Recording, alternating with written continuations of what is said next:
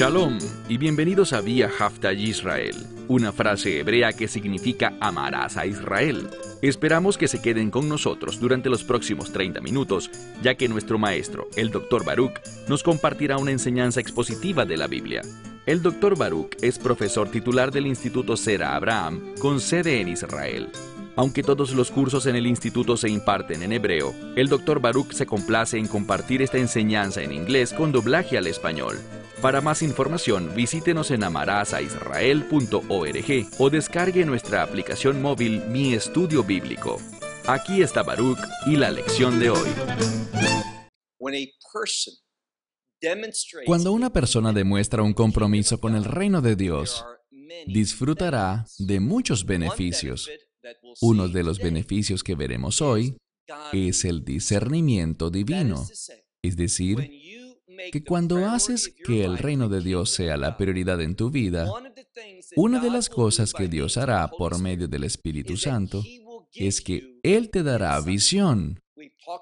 Hablo sobre una perspectiva de reino con discernimiento para tomar decisiones que no solo serán de bendición para ti en esta era, sino también después de que este mundo termine, cuando tu vida cese y entres al reino de los cielos.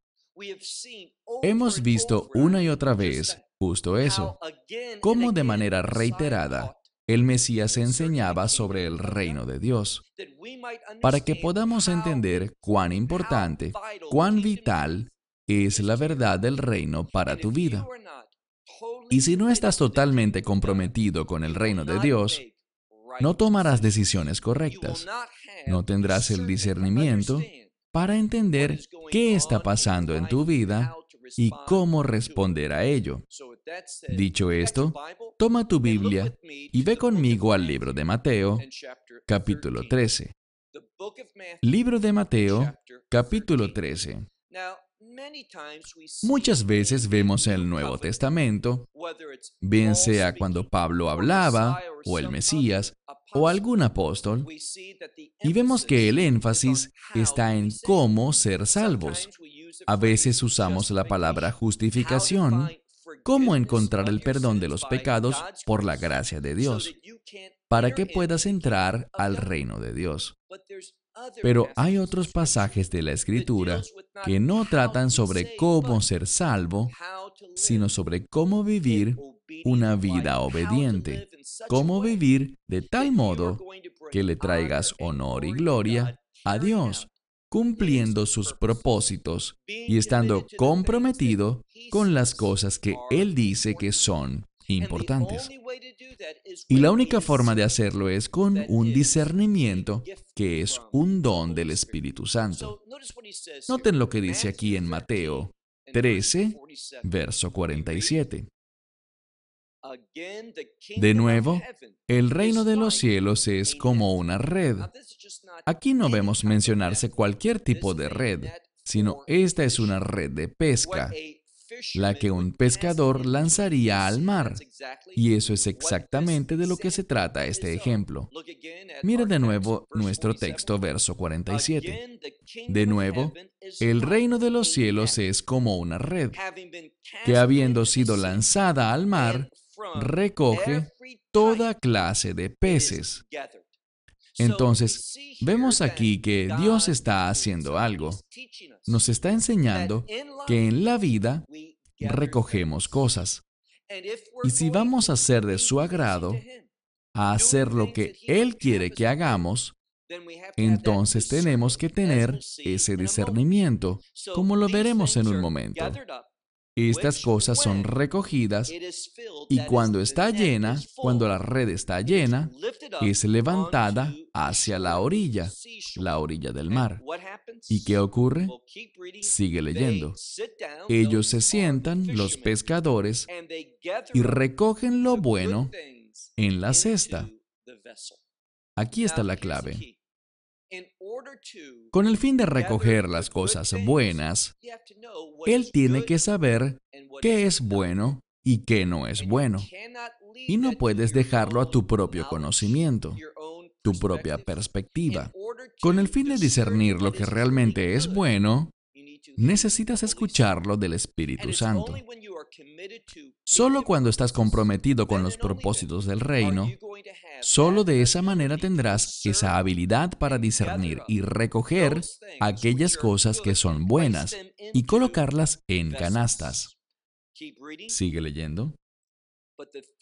Pero las cosas que están corrompidas. Vemos esto. Existen simplemente dos tipos de cosas. Están aquellas que se califican aquí como buenas, es decir, cosas que están relacionadas con la voluntad de Dios. Y las otras cosas, la palabra aquí significa corrompidas, significa que se están pudriendo, que no van a durar mucho tiempo. Esta es la situación. En la vida, te estás esforzando, estás trabajando, haciendo cosas. Pero el problema es que la vasta mayoría de la gente está esforzándose y trabajando, obrando y consumiéndose por cosas, persiguiendo, enfocando sus deseos en una situación determinada para poder cumplir lo que quieren con el fin de obtener sus objetivos. Pero este es el problema. Con mucha frecuencia, para la gran mayoría de la gente, lo que están persiguiendo, lo que tienen en sus manos, son cosas que están pudriéndose, cosas que realmente no durarán y no tienen nada que ver con el reino de Dios. Y por lo tanto, ¿qué dice Pablo al respecto? Él escribe en primera a los Corintios, capítulo tres, que las personas que piensan así, sin discernimiento, van a sufrir una gran pérdida. Esta es la verdad bíblica.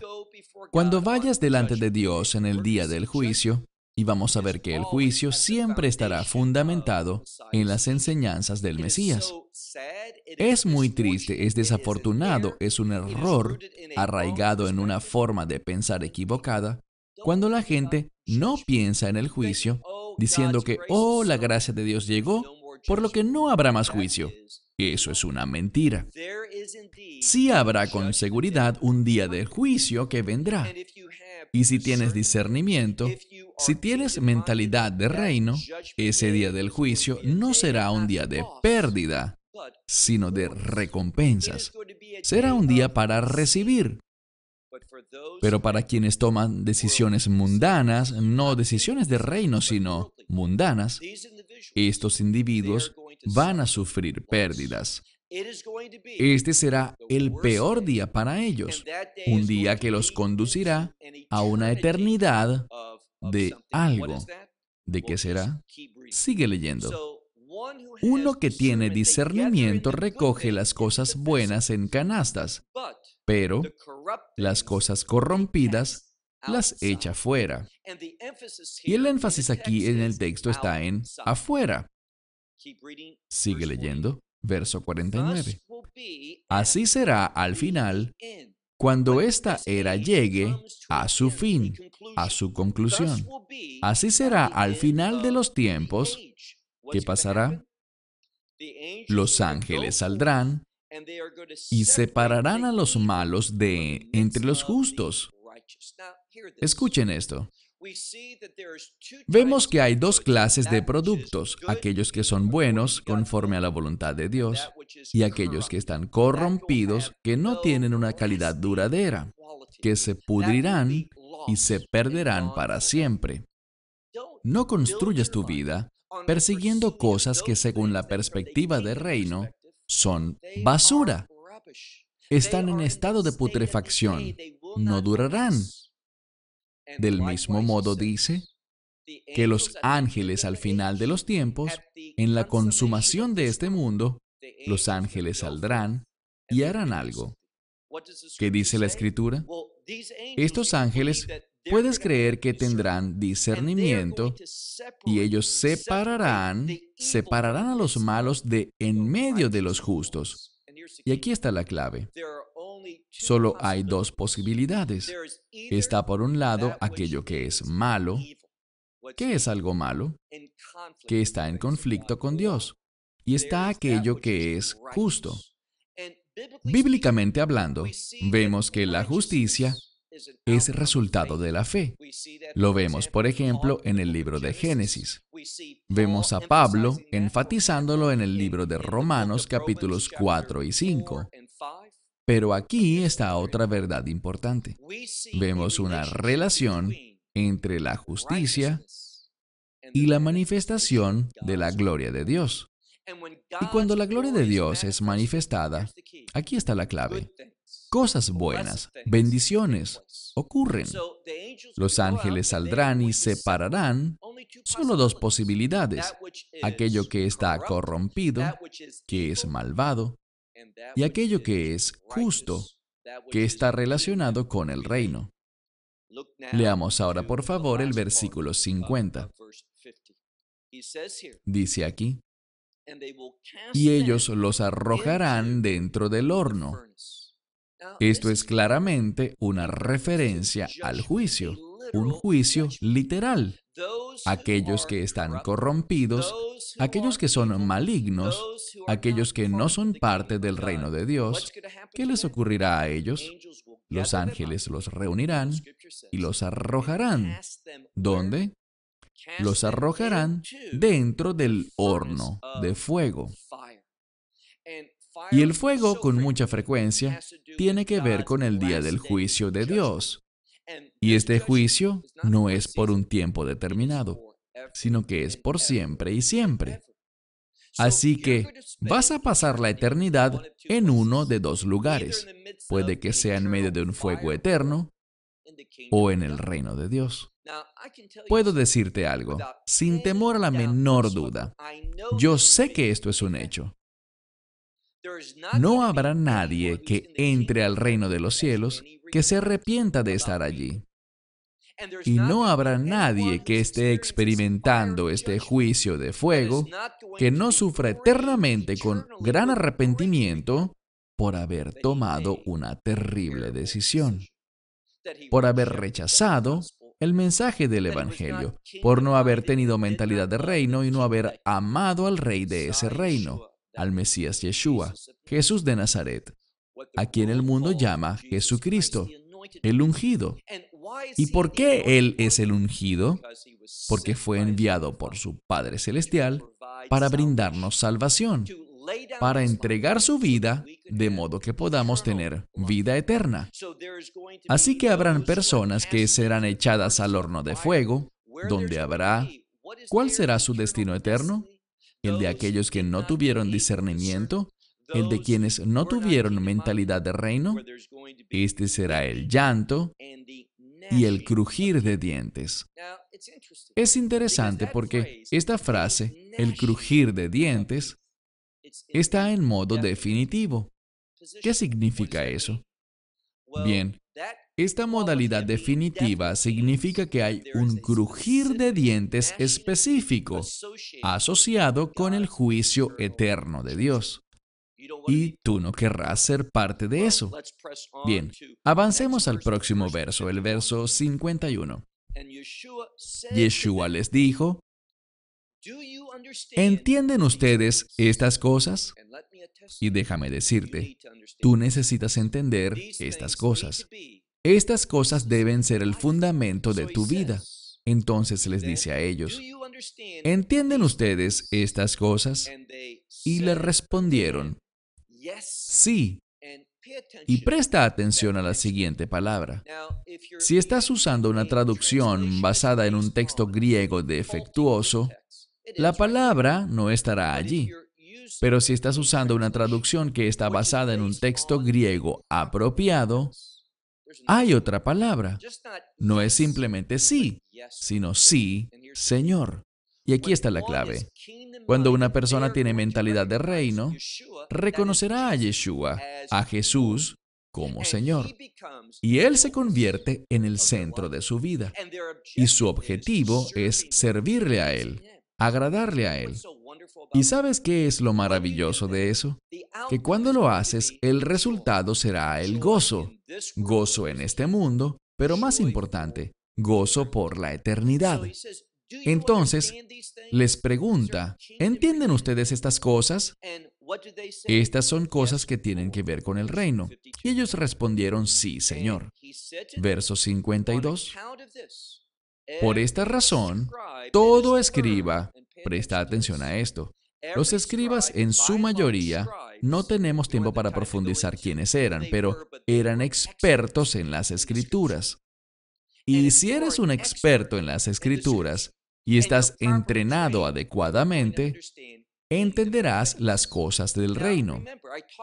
Recuerden, he hablado sobre discernimiento desde el principio, y aquí está el origen, las bases de esta doctrina de discernimiento y mentalidad de reino, porque dice,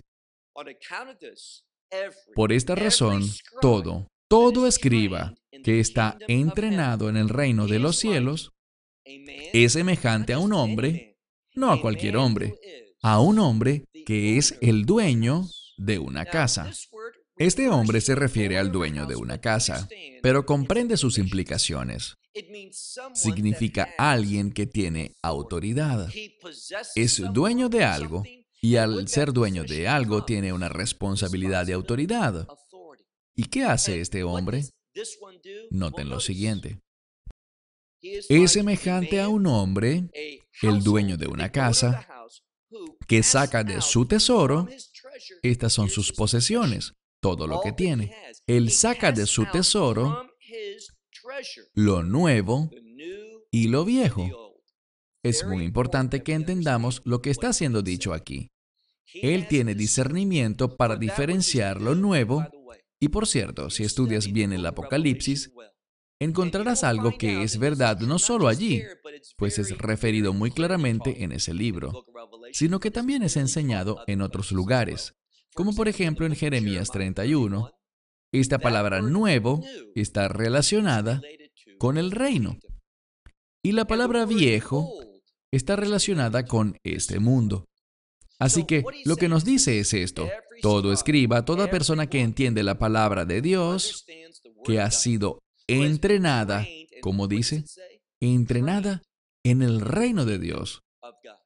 Se trata de una persona que ha logrado, ha poseído, es el dueño y es capaz de sacar de su tesoro y discernir entre aquello que es nuevo, lo relacionado al reino, y aquellas cosas que se relacionan con el mundo. Él tiene discernimiento.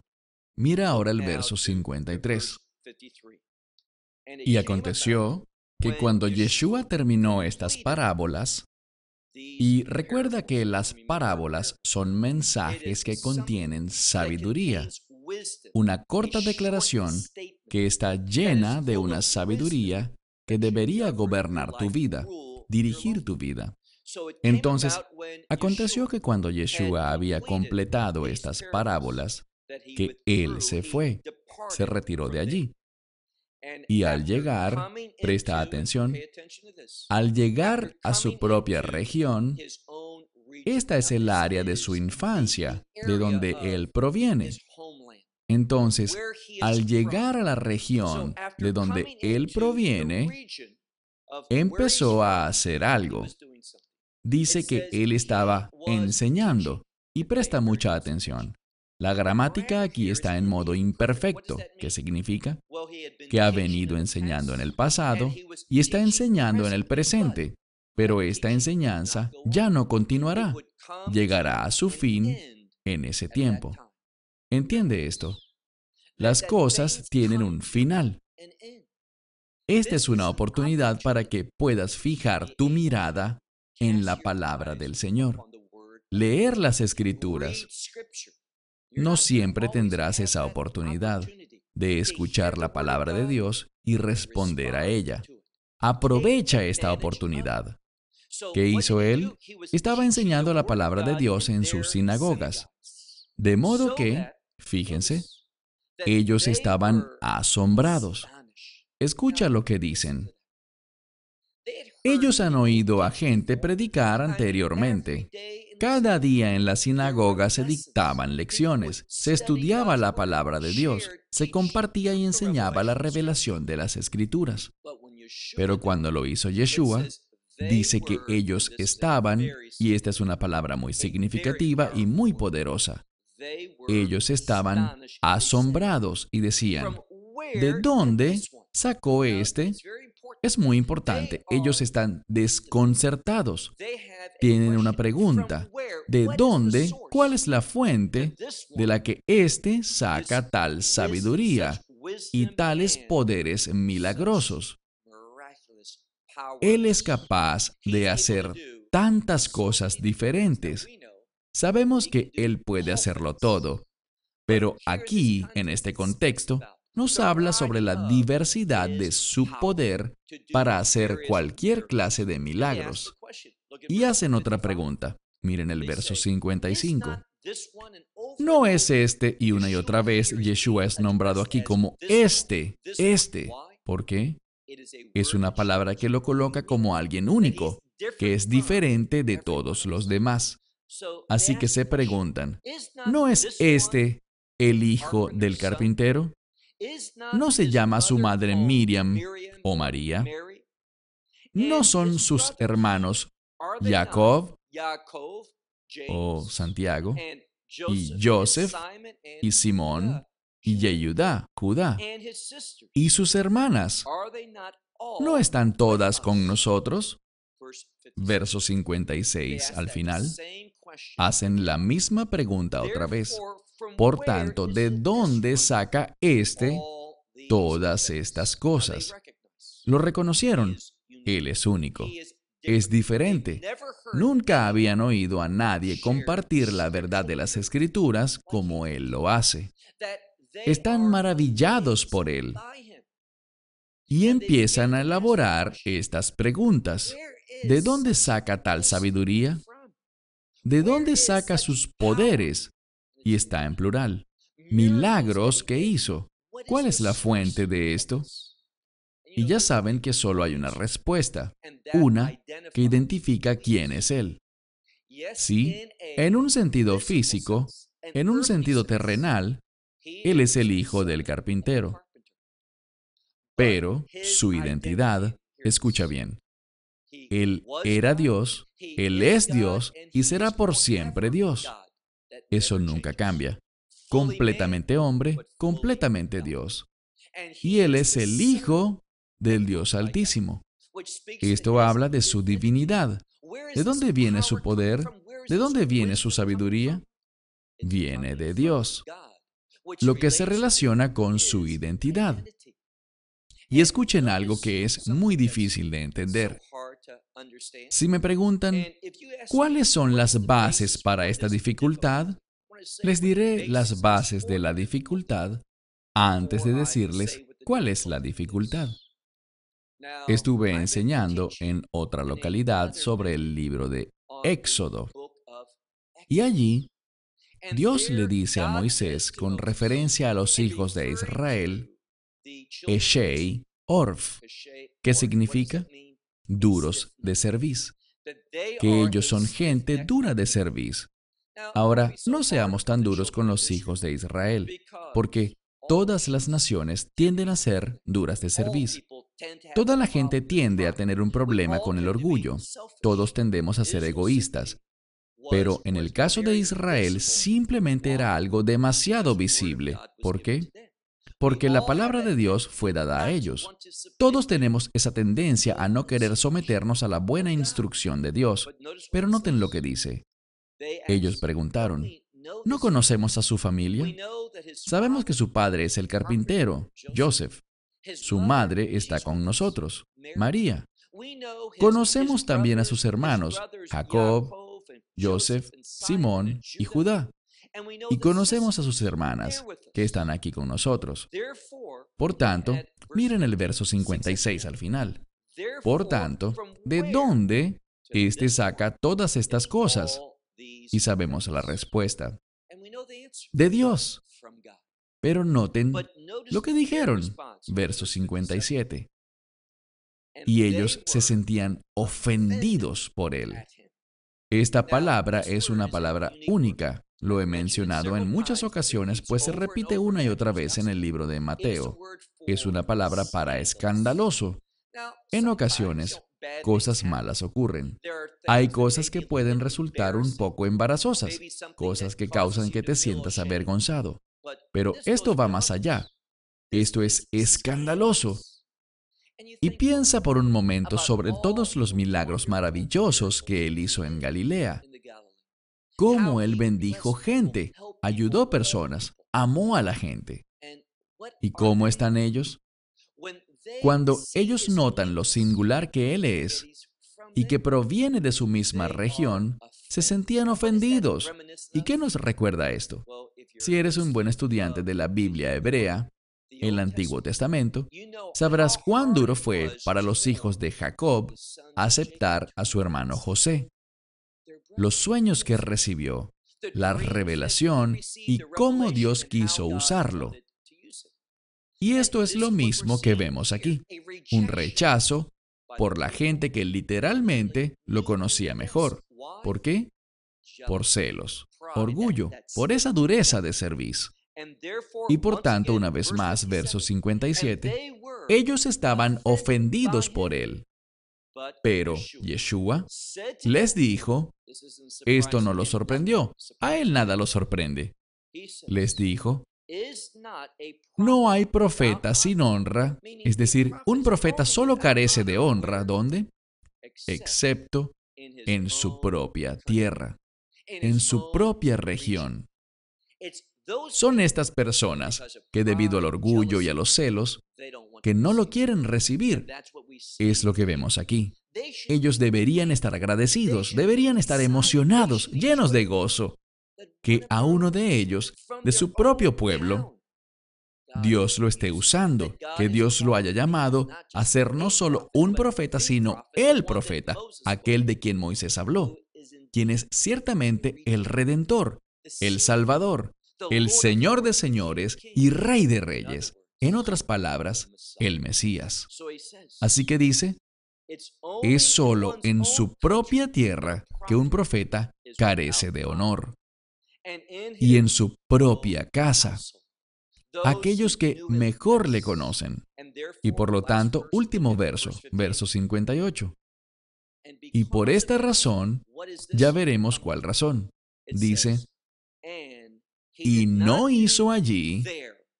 ¿Por qué la palabra allí es tan importante? Porque allí está relacionado a esa tierra, a su lugar de origen. No hizo allí muchos milagros debido a su falta de fe. Y esta palabra falta de fe significa que ellos se oponían a creer. Estaban convencidos, pero lo rechazaron debido a ese orgullo y esos celos. No permitas que el orgullo te cause perder el discernimiento del reino. Shalom desde Israel. Esperamos que te hayas edificado con el mensaje de hoy y lo compartas con otros. Te invitamos a seguir nuestros estudios cada semana por este canal y por el portal de YouTube de Amarás a Israel. También puedes descargar nuestra aplicación móvil gratuita, Mi Estudio Bíblico. Finalmente, para obtener más información sobre nosotros, visita nuestra web amarás a israel punto org, donde encontrarás otras conferencias de Baruch en audio, video y texto. Hasta el próximo programa. Que el Señor te bendiga en Yeshua Hamashiach, Jesús el Mesías, mientras caminas con Él. Shalom desde Israel.